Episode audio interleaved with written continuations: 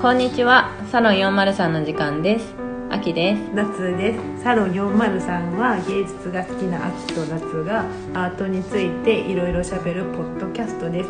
毎回一つのアート作品についてごくごく個人的な2人の感想を話し合います18回目になる今日は西加奈子の「私に会いたい」と今村夏子の「紫のスカートの女」について語りますはい。これはこの作品はあのこの前ついうん最近の第161回の芥川賞を取った作品みたいででもすありね。ますうん。はい。どうなんかこの今村夏子さんとか知ってましたか、今村夏子さんの作品読んだことないんですけど、あくうんこの芥川賞を取ったってことで、うんあの本屋さんに並んでるのとかうん、見ましたね。あの表紙とか本の表紙とかよく見てたんで、へえあと紫のスカートの女ってちょっと気になる題名だなと思って。へえ読んでみたいなと思いつつ今まででもよ読んでいなかった作品なんで今回ね、うんこの機会に読めてよかったですそう、ねうあんきさんが選んでくれました私は別 に誰も読みたい気持ちはなかったんですけなどいん でも、まああ、西加奈子の方あの前回あの、B、VIO をそうねやってたんですけど、またもう一回ちょっと読みたいなっうんて思おっ気て、に入りですかおき今「私に会いたい」を読んでからは、うん、やっぱり分かんないなっ ていうで VIO は良かったのに VIO はすごいなんか自分の,、うんうんあの西加奈子さんへのあの、うん評価がひひ低すぎててああ最初ねあまりそ評価してなかったのライにトノあ意ベ外ルとやるじゃんみたい意な外とやるじゃんって思ったら私に会いたいを読んでからはう ーん、まあ、悪くはないってお、ーまあ、こん自分の、まあ、好みか、好みじゃないかっていうと好みではあるんですけど、うんまあ、そこまですごいもうんうなんか火花みたいな気持ちにはなってないでそうすかそうかでもなんか両作品読みやすいですよねうん、読みやすかった文どっちも文学色はそんなに強くないうんそうそうそうそう文体でさらっと読めちゃうそうそう感じのやからその夏さんの求める火花感うんうんはうんない どちらもない作品なんでそれただ読みやすいしうんなんか身近なそうそうそうそうそうそう話題というかすごあいりそうな話それは楽しかったです読んでいて、ねうんあのまずあの私に会いたいからそうですねあのちょっと喋っていきたいと思うんですけど、私に会いたい、まあ、西加奈子は前回あの紹介したのでうん割愛して、あのあらすじっていうのはまああらすじっていうのもないんですそうよねですねこれも短編だからうんだから4歳の時から、うんこの私っていうドップルゲンガーである、私っていうミミーっていうあの人なんですけど、ミーっていう子供がドップルゲンガーであるもう一つの私を意識するようになって、まあそこからの話、ですねそれにつきますねうん、普通、普通どうでした私に会いたいいうんうんやなんか、まあ、西さんの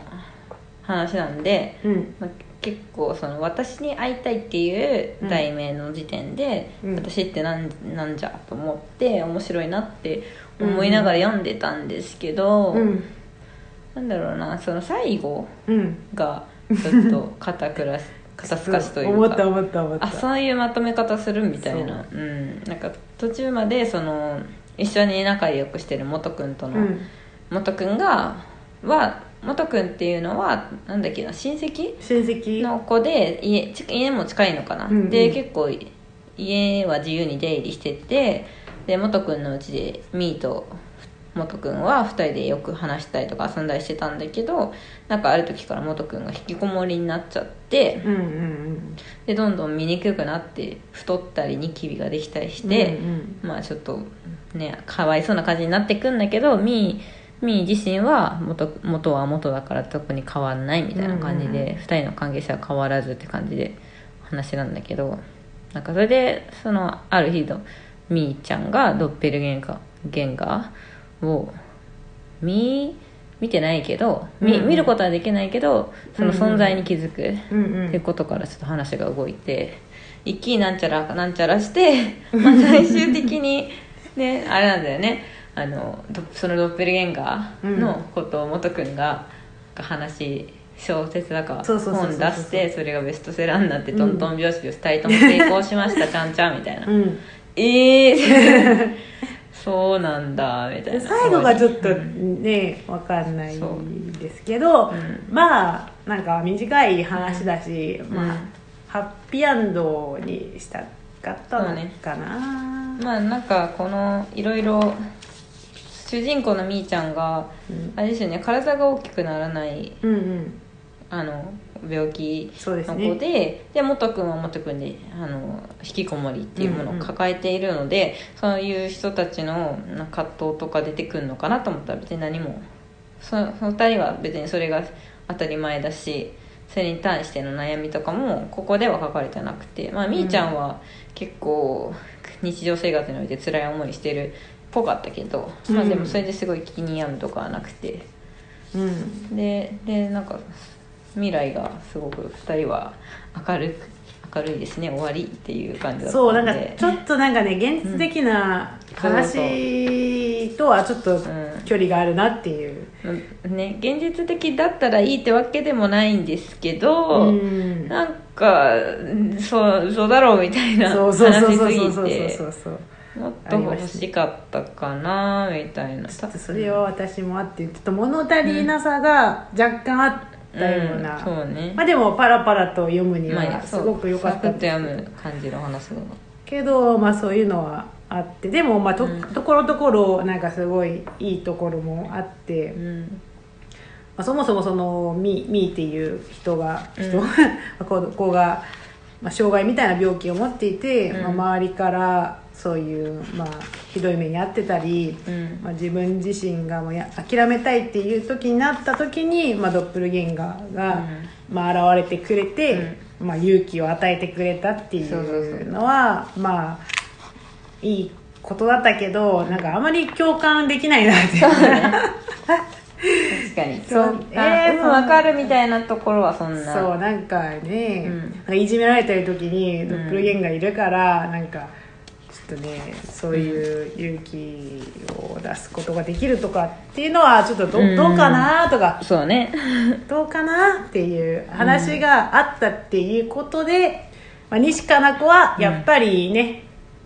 まあそれぐらいだったのかなっていうう、んまあかなこさんってね、うんまあ、深く知らないですけど、まあ、前回も言った通りね、あのお金も裕福な、ね、 そうそう家庭に生まれてでうん現在もねとてもおしゃれなお家に住んでますし、う見た目も綺麗ですしねうんあんまそういう持たざる者の気持ちはなんかあんまり得意じゃないのかもなって思いましたねちょっとねうん想像そうできますね,、ねまあでもうんおすすめしたいあの作品ではありますうんうんでもまあ VIO の方がおすすめかそなうね上青野が「えそうそんな展開あり?」みたいうなん展開で面白かったですよね、そううんまあ短すぎるかなっていうような、まあ、うん気持ちだったし、そうねもうちょっと私は紫のスカートの女の方が、うんちょっともうちょっとなんか暗い話かなと思って、ちょっと軽い「私に会いたい」を選んだんですけどん軽そうに見えた、そうねでも意外と紫のスカートの女も、うんか軽い感じでしたねそうねそんなもっといろいろあるのかなと思ったら何もなかったっていうそうですね話だったんで私に会いたいに、うんなんか言いたいことあります、私が言いたいに言いたいことですか、うんそうですねなんかつちょくちょくあの元君がね、うん言うセリフが、うんうんなんか名言っぽい感じに書かれてて、うんそれをピックアップするとなんうんかただ、なんだろうなんあの正しさっミてーそうそう正しさのくだりなんですけど、うんミーのお姉ちゃんが3人だかいるんですけど、うんみんななんかすごいちょっと意地悪なんですよね、うんうんうんでそれに対してミーが思うことがあってそれを元君に言うんだけど、うんそれに対して元君が正しさって時々人をものすごく傷つけることがあるんだっていう、っていうセリフがあって確かにそれはうんあの 私もそう思うし何か全て正しいからって、うん何かそれを相手に伝えることそがうそうそういいんじゃないよっていうのを幼い元君が分かっているっていうのはねそう素敵な自分自分も書いて書きましたあるけど、うんね今日反省するところがああっそうたそのうそでう何とも言えな今い日今日ナッツさんと喋って て私も同じセリフを似たような言葉言った 言われた言われたから、ね、これを見て感動を受けたにもかかわらず自分のなんかね本当のなんかねあじ実生活の中では、うんあの全然そうなってないってこと だから何とも言えない今日は、ななつさんは確かにでもそれすごく反省してたけどそうでもそれで反省したからって次に変わるのかはまた そうそうそう別の話かなそうそうそう変わるのかって分かんないんですけそうどわかんやなっいぱなんかねやっぱちょっとねこれはでも大事な大指事なこと摘ではあるとは指摘ですね思った、うんまたうんまたは、そんくらいですかうねん、まあそれぐらいかなやっぱ同じように響くやつって同じですね、うんそそうの確かにこの話にはそこら辺がハイライトな感じしますねうんそうなんかそのみみーでもそうだしん元君もそうだし、うんなんかそのお母さんのことも、まあ、うんそこまで多く、あの表現されてはないんですけど、うんみーのお母さんと元君のお母さんとかの話が私の方ではそっちの方にもっとちょあっとー興味があって、うんそういったみーみーみたいなあの、うんみーまあ、みーのお母さんっていうのはそもそもその3人の子供がいるんだけうど、ん全部お父さんがあ違うあそうそうそういう設定だっそたうねであってその、みみーちゃんが、まあうんその病気になったってことを知った時のうんお母さんのなんかそういう、あったじゃないですうか、ん態度が態度とか、うんそういうのを見ててうすごい共共感してたしなんか、うんそっちの方が本当になんか辛いんだなっていうよううんうんうんな気分にもなって、うんそこをもうちょっとなんか描いてほしかったなっていうのもあったし、うん元君の方のあのおばあちゃんってみーちゃんが言うんですけど、そのおばあちゃんの方もうんなんかいろいろ抱えてそうな、そうあれですね夜働いてうん、昼まで寝てるからまあそうもしかしたら風俗業とかそうそそううそう夜関係のお仕事してる方なのかなって感じでしたよねそうそういうのをそちらの方の話もうんなんかすごく気になったってくらいですかね。うんでそういう話がなんか、いがまあ、ある意味では、うんその紫のスカートの女の話っぽいんですよね、そのうんうん働いてる人たちあのちょっと働いてる女のあそうね人を女の人っていうかそういうちょっと、まあ、非正規みたいな、ね、弱い立場にうんいる人たちの話を描いたのが、あの20代30代40代の人たちの話をあの描いたのがこの今村夏子さんの「紫のスカートの女」なんですけど、うんまあ、この人っていうのはこの作家のあの背景バックグラウンドもちょっと面白いんですようんうね、ん今は大阪に住んでるらしいんですけど、まあうん広島で生まれた人で、うん大阪の大学を卒業した後にあの掃除のアルバイトをうん転々しながらうん生計を立てたらしくて、うんまあ、それせそういう生計を立てながら、うんあのこの小説を1個書いたんだけどそれがあの太宰治なんか賞を受賞してうんデビューしたらしいんですね、うんでその後あまり多作あのあまり多くの作品を出さない人らしいんですけど、うんそんな多く書いてないあの作品が全部いろんなあの賞を取ってる人でもうようやく紫のスカートの女がもう芥川賞まで取ったすごい人らしいですですね掃除のアルバイトうん清掃のアルバイトしてたんですねそうそうそう、うんとちょっとつながるこの作品とつなそうがるつながるんですよよね、へえ若干なんか、あの紫のうんスカートの女っぽいところがあった、そこの今村さんがさんのあそうなうの自身がねでも結婚してるらしい、あそうなんだへえもうそういうなんか特殊なタイプでしたね、うんうんであらすじとしてはあらすじもなんかあらすじもないんですよねこの紫のスカート、まあ、まあ、あれですよね紫のスカートの女と呼ばれている女の人をうん黄色いカーディガンの女って、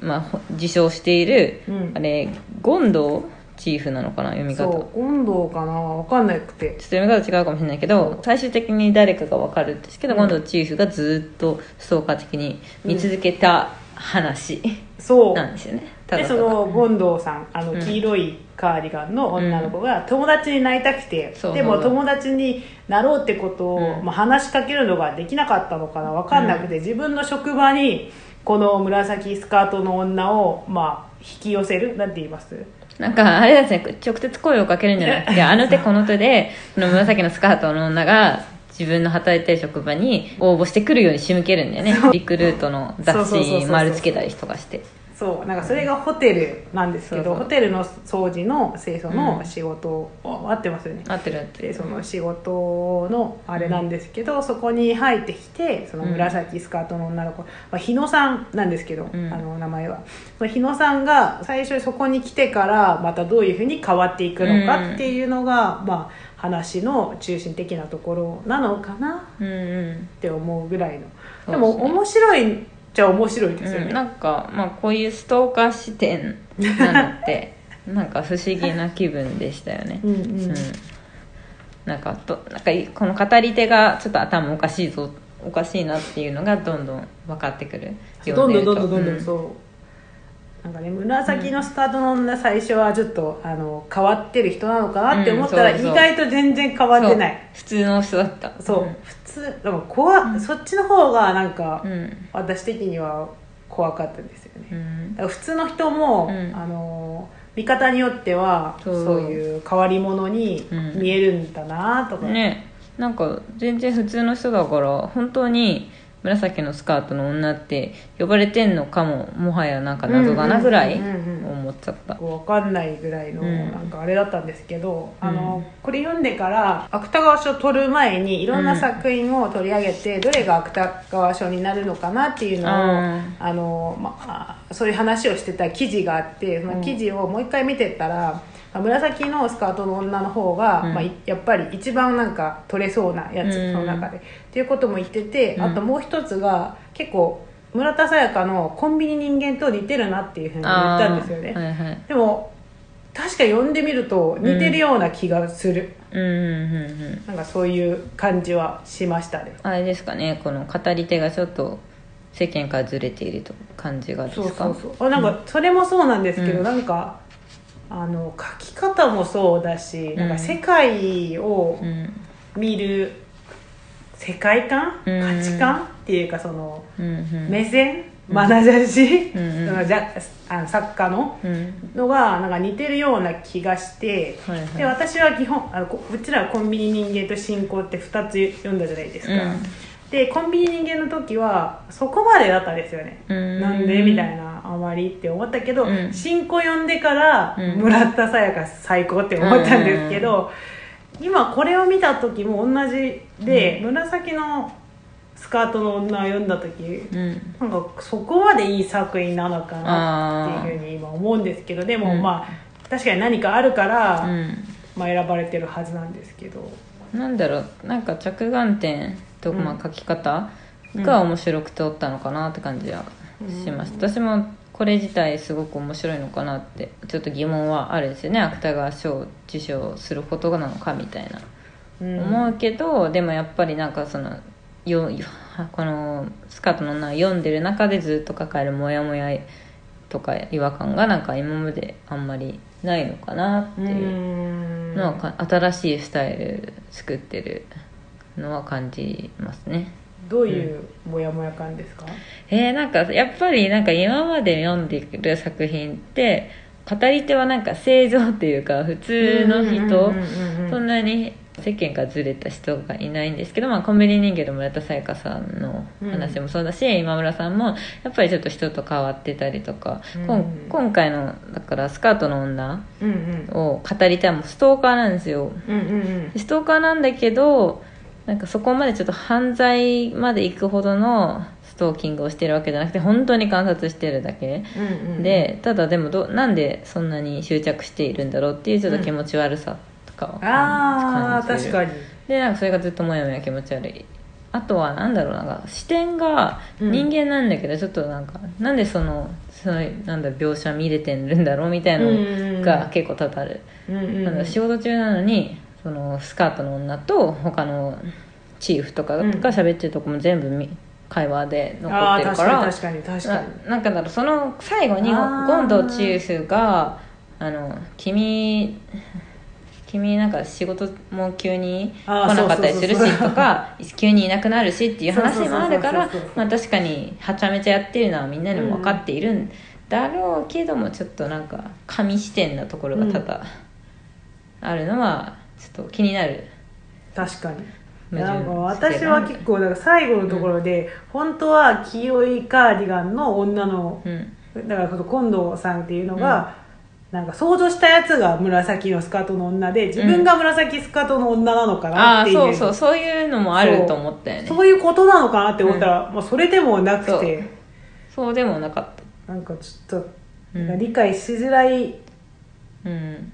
しづらいなって思いそうだましたね。 本当ただただスカートの女は普通の人で うんそのなんだろう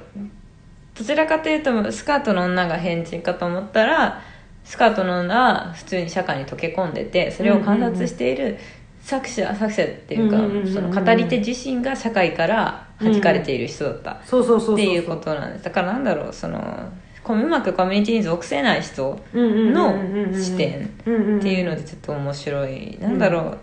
う、なんかその今までその友達があんまりできない的な視点はあったかもしれないけど、本当にもうちょっと変わっててそうそう社会からに馴染めない人の視点で書けるのってなかなか難しいのかなとはああそうですうんねやっぱりそう言われると確かになんか、あのコンビニ人間を読んでた時の、うんなんかモヤモヤ感がう同じようにあったような気がしますねそういう意味でなんか、そうねの語り手にあの、うん完全になんだろう共感できないから、うんあのついていけなさそうそなうそうところもやっぱあったんじゃないかなっていうふうに思いますね、うん確かに、まあ、でもなんか疑似体験的な風にできるから面白いかなと思いましたね、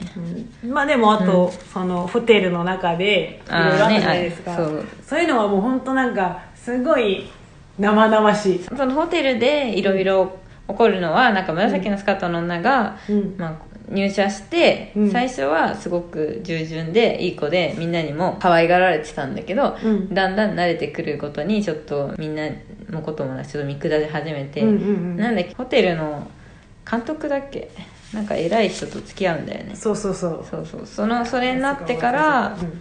ちょっとみんなもなんかおやおやって思ってきてでその時にホテルのうん備品が盗まれてますっていうので、なんと近くのうん小学校だかのバザーで売られてましたみたいになって、うんうんうんでそれもスカートの女がやったんだみたいになって、うんうんうんうんみんなも絶対あなたがやったのよってなってうんうんうん責められるんだけどでも本当はスカートの女じゃなくて、うんゴンドウさんが 全部売ってたんだけどでもみんなスカートの女嫌いだしそうそうそうそうムカつくからそいそいつにしちゃえみたいに怖いなるのってでも確かに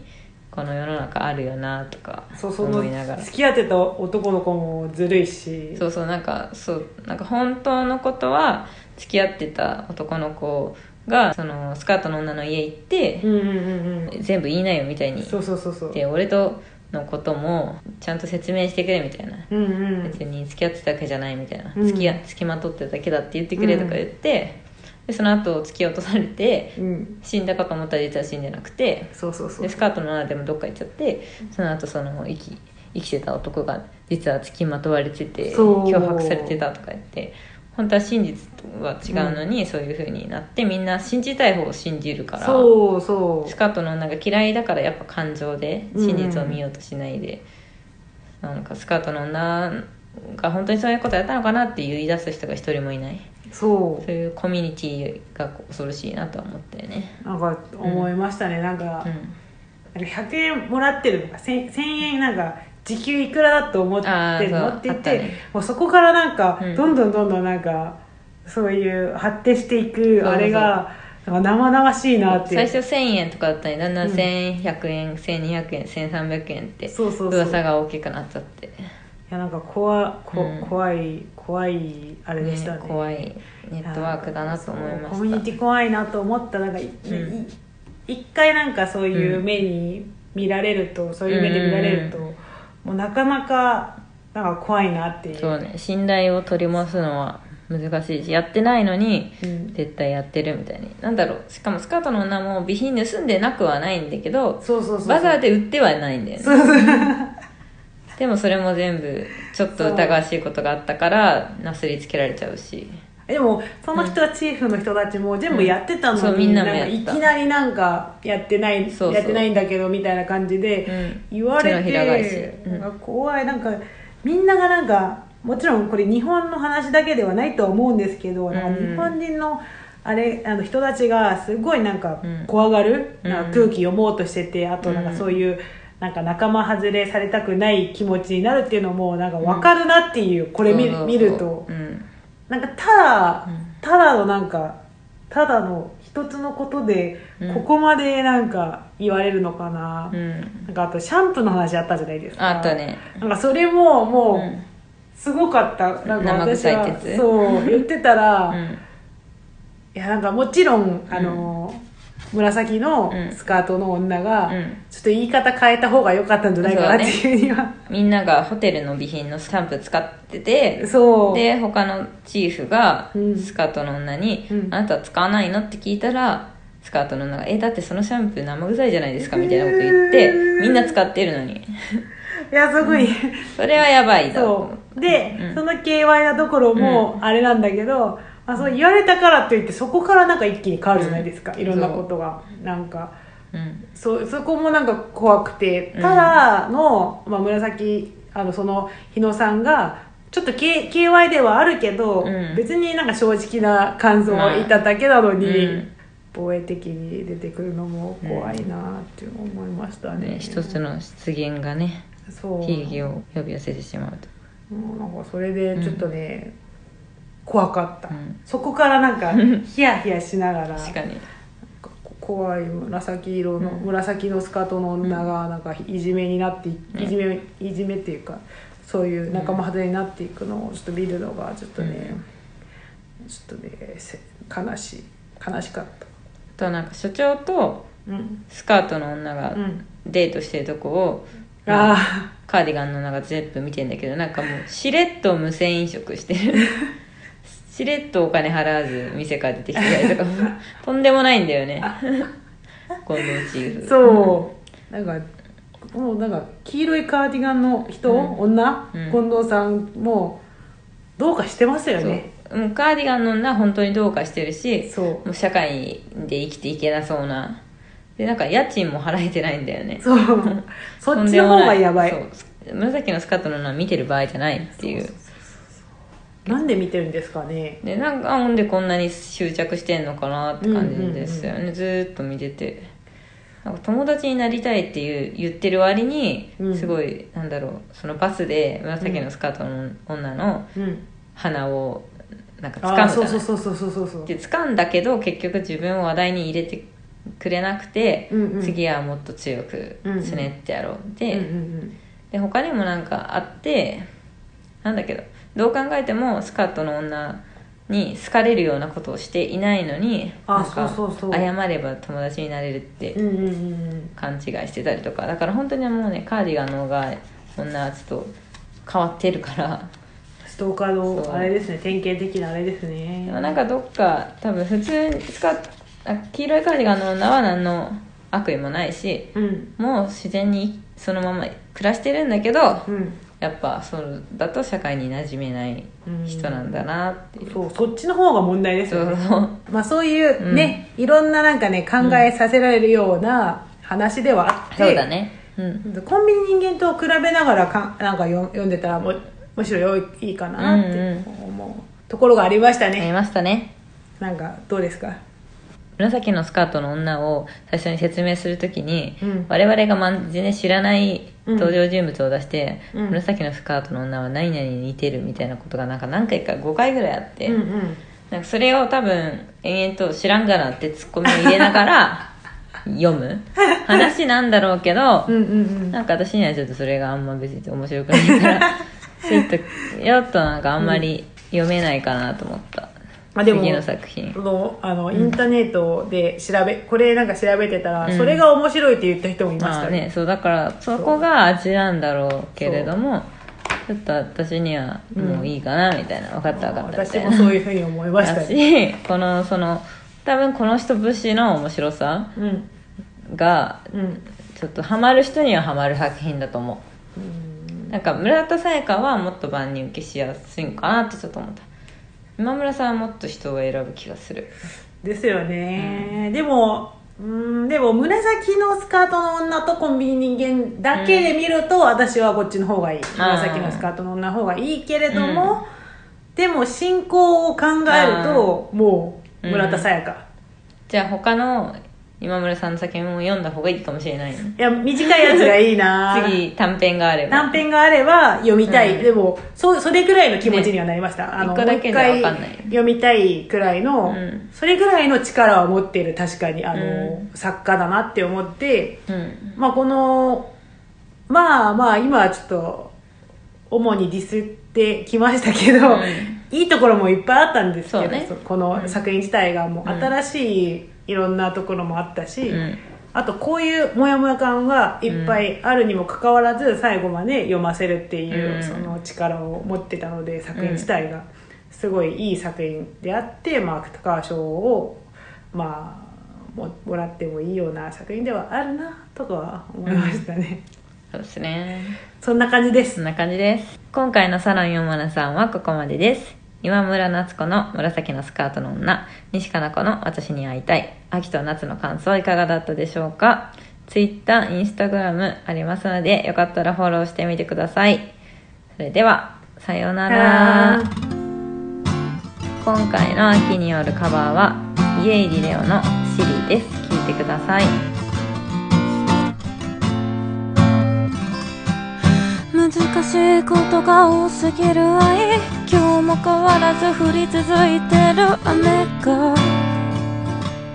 吐息の隙間で名前を呼ばれ会えない日の孤独かき消されるんだね Day Early Day きしむ波動に飲まれて Now It's so silly 何かを求め確かめたくて今日生きてる Oh it's so silly 騙せるのなら現実なんて必要じゃない逃れられない悲しみに Oh it's so silly